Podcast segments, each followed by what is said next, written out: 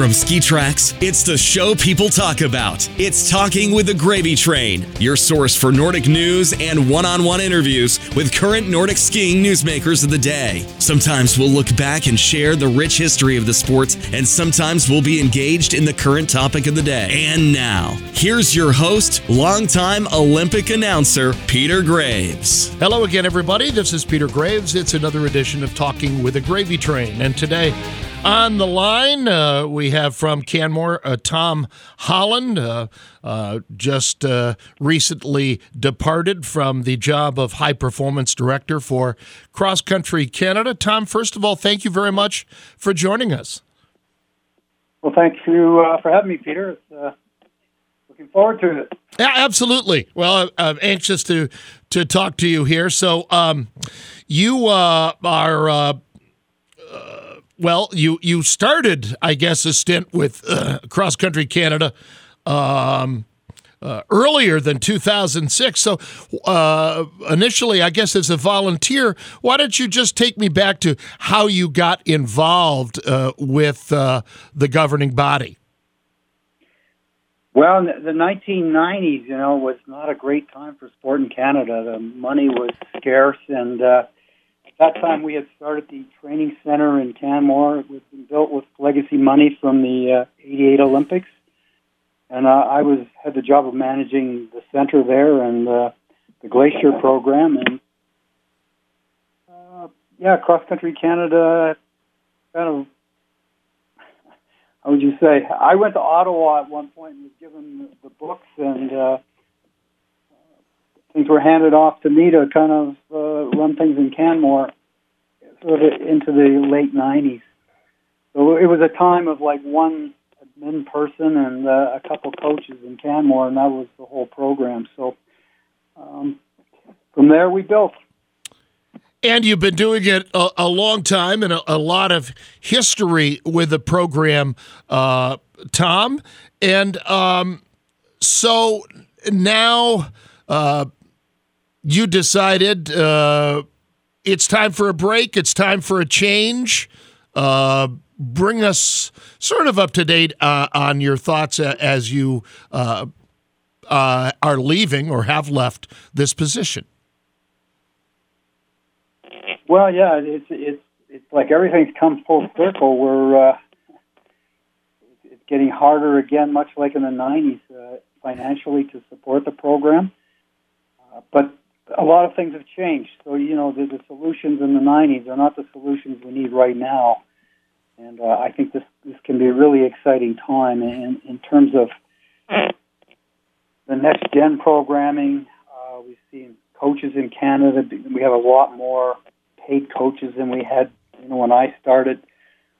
Uh, so the dynamic and the club model and the divisions at this point are, are quite strong. Like in, in terms of the grassroots support that's out there. So it, it's a great time to leverage um, what's going on at the club level and the division level, and uh, move on to uh, find those next podium athletes. You know, it's going to take a while. Yeah. Well, it, it definitely is certainly a, a, journey, Tom, as as you well know. I, I look at the numbers of cross country skiers down here in the states, and um, and they certainly are growing. And I, I, look particularly as a model at the Bill Koch Youth Ski League Festival, which uh, here in New England, um, we have over 500 uh, little kids that show up for that uh, annual festival. And, and the numbers to me are really encouraging. When, when you look at the numbers in Canada, uh, are are you encouraged by grassroots growth that you've seen, Tom? Yeah, absolutely. It's a little different than it was 20 years ago, but there's the sport is is still growing.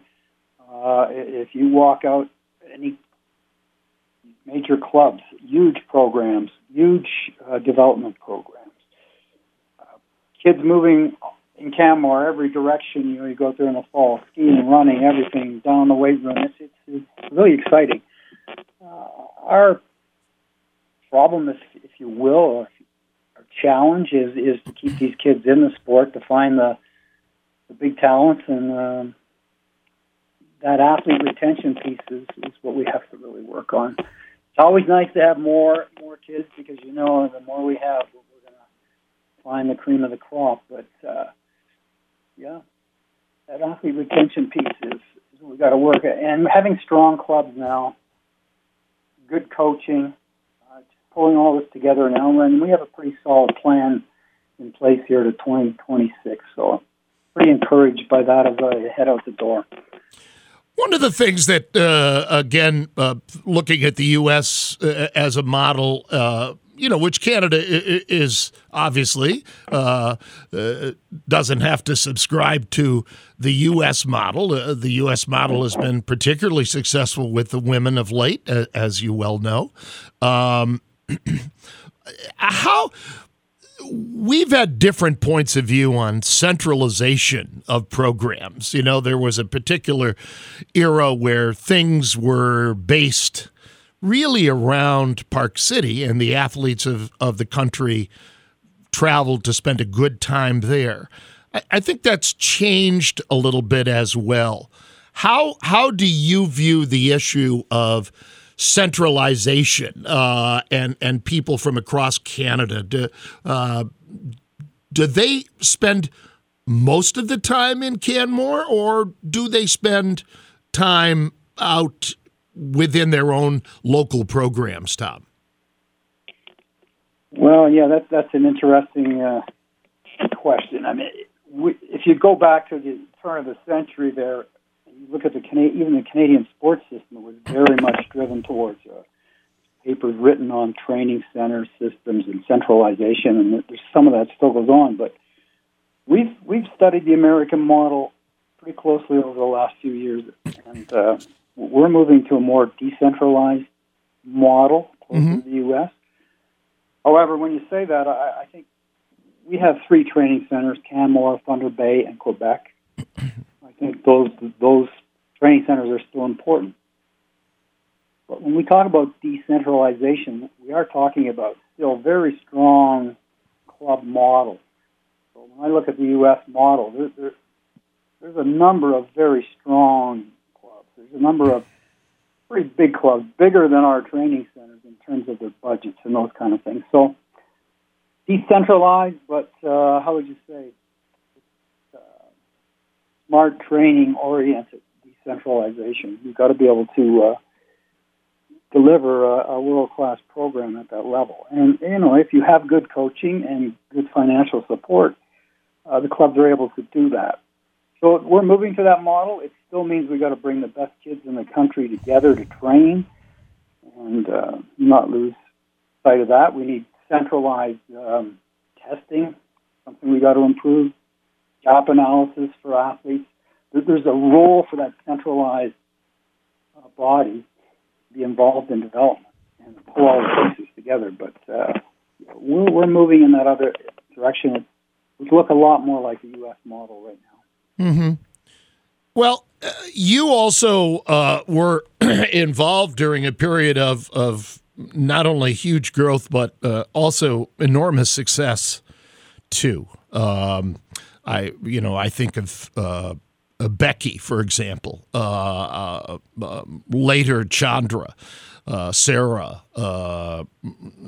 Speaking of the women, um, not to mention other great men like like Alex and Devon and and so on and so forth, but um, it's it. I, I think the success of the Canadian women, particularly, um, was extremely beneficial to the American women. Uh, particularly uh, to the era of Kikkan when she showed up at her first Olympic Games in 2002 and saw that um, our neighbors to the north, our friends uh, in Canada, um, could be very successful in in that sport. I, I, look back and think those were very heady times uh, and they must have been for you as well. Oh, for sure. I, I think there's this element in our sport. You, you probably get a generation skier uh, maybe once every 10 years, you know, mm-hmm. lucky.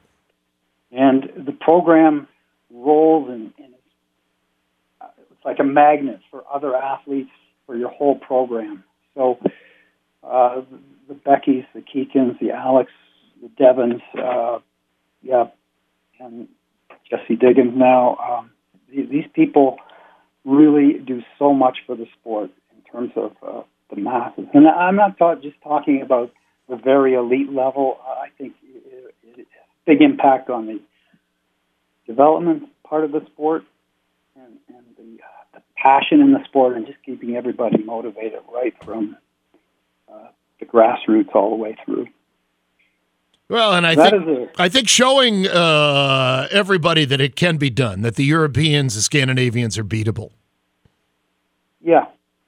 So I think with the U.S., it's kind of good because we're not that far apart in our geography, and and, and we have to against Europeans. Uh, we're over here and they're over there, so we have some big challenges, and we have the same geography. So um, I think we were able to feed off of each other's heroes, as you, as you, as you pointed out here, and uh, that's big in North America.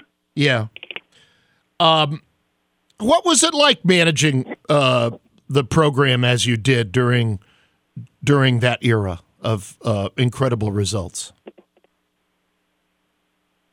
Well, I look back at the early part, you know, coming into 2002 and into 2006, you know, had so little money, but it's, it's, it shows you that it's about the will and uh, you want to get something done, you can. So that, that's uh, that's an, uh, was a huge achievement, I, I think, just to say, okay, Beckie Scott, she, she came into my office in about 1998 and said, we got to do this. This is what we want to do.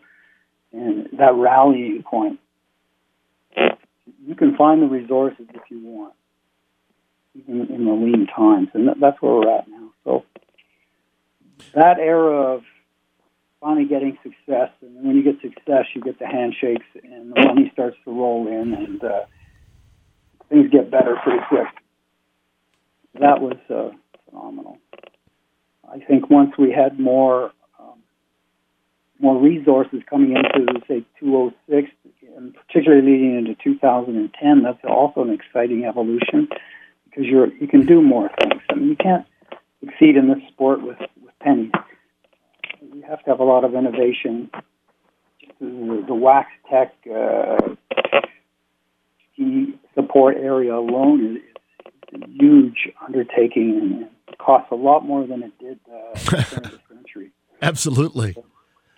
So, see, seeing that evolution, but not kidding ourselves that you can do it on. Uh, it costs a lot more than it used to. I would say. Uh, in Beckie's era, you know, one one wax tech and one athlete. You know, you could the tech could be the the person who did intervals with her, et cetera. And now it's, uh, it's it's a much bigger show to compete out there with the wax trucks and uh, that level of support. So we shouldn't kid ourselves. It's the same as it was late in uh, 1998 to 2002. It's, it's changed so much, and that, that's exciting. But it's uh, it's a different level of support. And sports science, sports medicine, all of these things are, are things we have to, ra- have raise the bar, and we have to keep keep our game pretty high in those areas.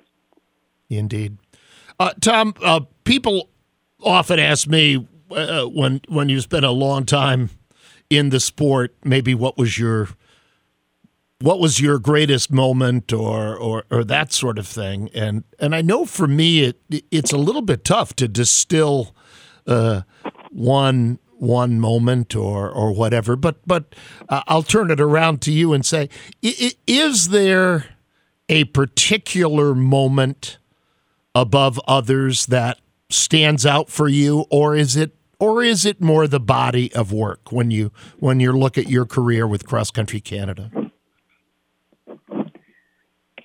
Yeah, well, another good question. Uh, yeah, you, you could easily just sit and say, "Well, it was great today. We got this medal and that medal, and mm-hmm. those are great emotional highs." But really, looking at a career, it's it's what what did, what did you learn what what how did you evolve? I think as an individual, and to me, those were the top of my list is, is making teams work.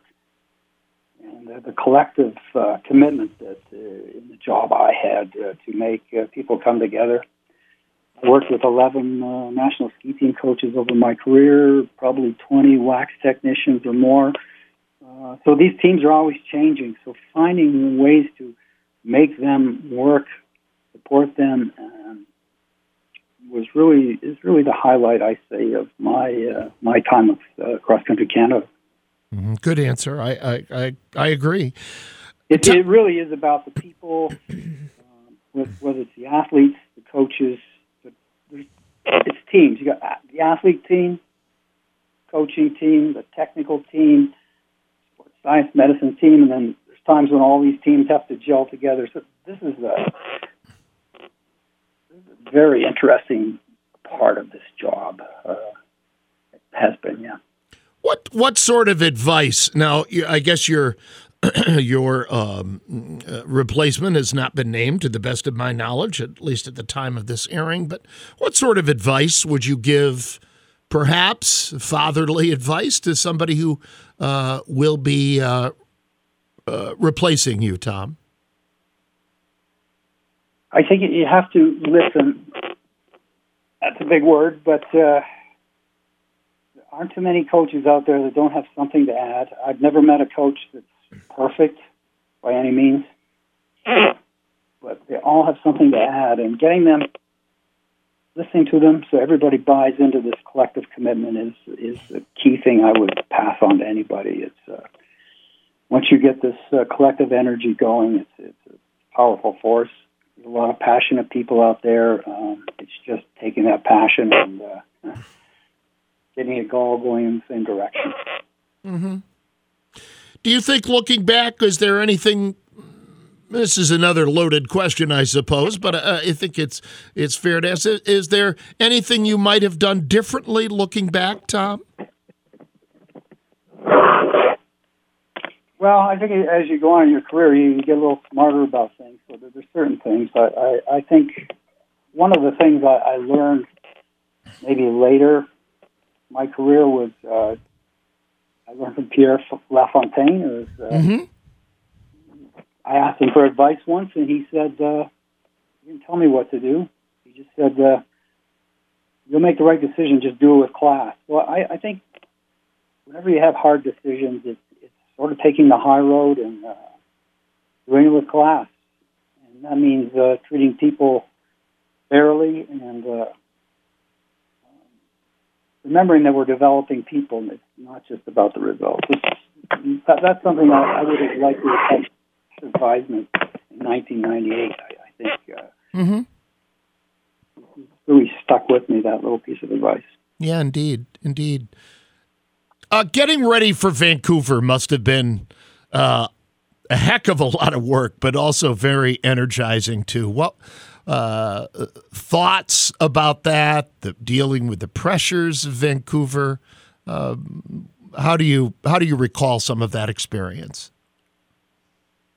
Uh, just great memories about Vancouver. I think it was uh, well, we had a little bit more money too, so we were able to innovate. We were able to do things we weren't able to do at other games. Uh, it was also probably one of the most successful games. When you look at our results we didn't get podiums, but if you look at the number of top 10s, top 16s, if you lay out all the, the five games I've been at, it, it was the most successful that way. And uh, mm-hmm. you walked away maybe feeling a little let down that there wasn't a medal, but you know, within seconds of medals. Set us up for the next uh, quadrennial, and we had uh, a very strong team then. And uh, so, yeah, it was it was a lot of fun, and uh, it'd be great if we could do it again in 2026. Indeed. Well, you've you've been blessed to have many many great athletes. Uh, um, I, I want to ask you about Alex Harvey, um, who's really carrying the torch right now and successfully. And um, by all accounts, he'll be uh, uh, with the program for another year uh, at, at, least. But uh, what makes him so special, Tom? What what an athlete he is. Yeah, I think this uh, Alex is his level of professionalism and how he uh, handles himself, how he does his work every day, and how he stays on track is, is phenomenal. His his he, he's like you, Peter. His history of the sport is, is also incredible. Like he is, he's really dove into that whole thing. He knows everything about the sport, so he's the total professional. And we're hoping to use him with some of our next gen athletes this year to, to get him to work with some of those athletes, and some of that can rub off on them. I, I can't think of a better model, uh, a person who can help athletes see how professional you have to be to be really good at this. Indeed, indeed. One of the other things that you guys have been particularly wonderful at and and of course the funding model is very different but i want to chat about the world cup uh, both uh, ski tour canada uh, which uh, my buddy Dave Dyer and, and, and all of you had a lot to do with, and it was phenomenally successful. But uh, the continuation of of regular World Cups in Canmore and Quebec, and the World Cup finals next year uh, again back to the plains of Abraham. I, I can say. Uh, calling that race with uh, my buddy Randy Ferguson, was as exciting uh, the last time there of any uh, Olympic event I ever did. There was just magic in the air. These World Cups are very, very important. And uh, congratulations to, to Canada for um, really doing something that the United States has not been able to do. And um, what, what are your thoughts on, on World Cups in Canada? Well, you know, we got back into this business in, in 2005. Big success, you know, with Beckie and Sarah. That, uh, they did well, and uh, then they did well in the Olympics. Uh, it's such a great launch pad for Canada and the U.S. Uh, for development skiers. It gives them a big goal. It creates a lot of momentum within the country. It everything in our face here in Canada. You know, it's great to see that the U.S. now is going to try to do something in Minneapolis. That's right. Very serious talk about that for 2020, I think. When we got into this, it wasn't really, I didn't see this as a, a World Cup. It was a European Cup type of thing. So uh, it's a lot of work. It has been a lot of work, but it's, it's, it's paid off. And it's, um, you know, we have a system here now. We have some good venues. Uh, who would have thought we could have things would have evolved that quickly with the Quebec venue, but uh, Jeff has done a great job there and, mm-hmm. put on great events. So, uh, you know, I well, we're pretty happy, but we're, we're pretty proud of what we've we've done in this area, and certainly wanted to continue. Tom, what it's do you think? Uh, yeah, go really ahead. I'm sorry. Athlete, really good for athlete development in, in both our countries. Yeah, I mean, not only were there tons of Canadians there, but there there was, uh, as you know, a huge gathering of people. I would say from New England, particularly, um, that uh, is within a relatively easy driving time. Uh, uh, Tom, I want to ask you what what does the future hold now for you? Are you going to take some time off? You going to get right into uh, anything in the private sector? What do you expect? Well, according to my wife, I'm going to take care of her and my kids for a while.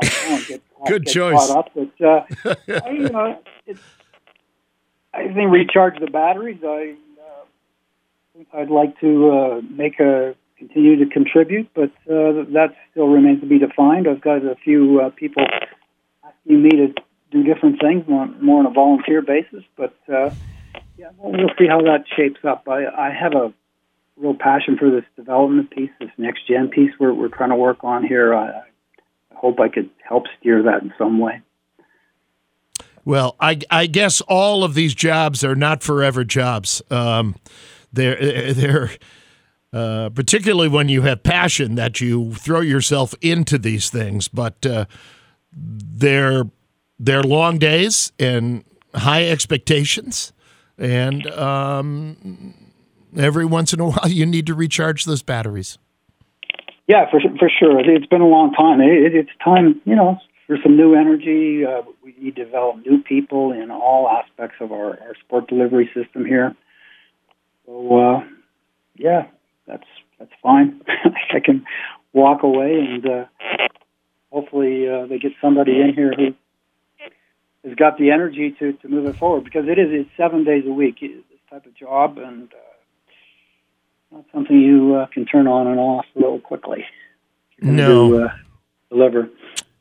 Well, Tom, I really uh, wish you all the best. Thank you for the the hard work you've given the program, and uh, I really uh, appreciate talking to you.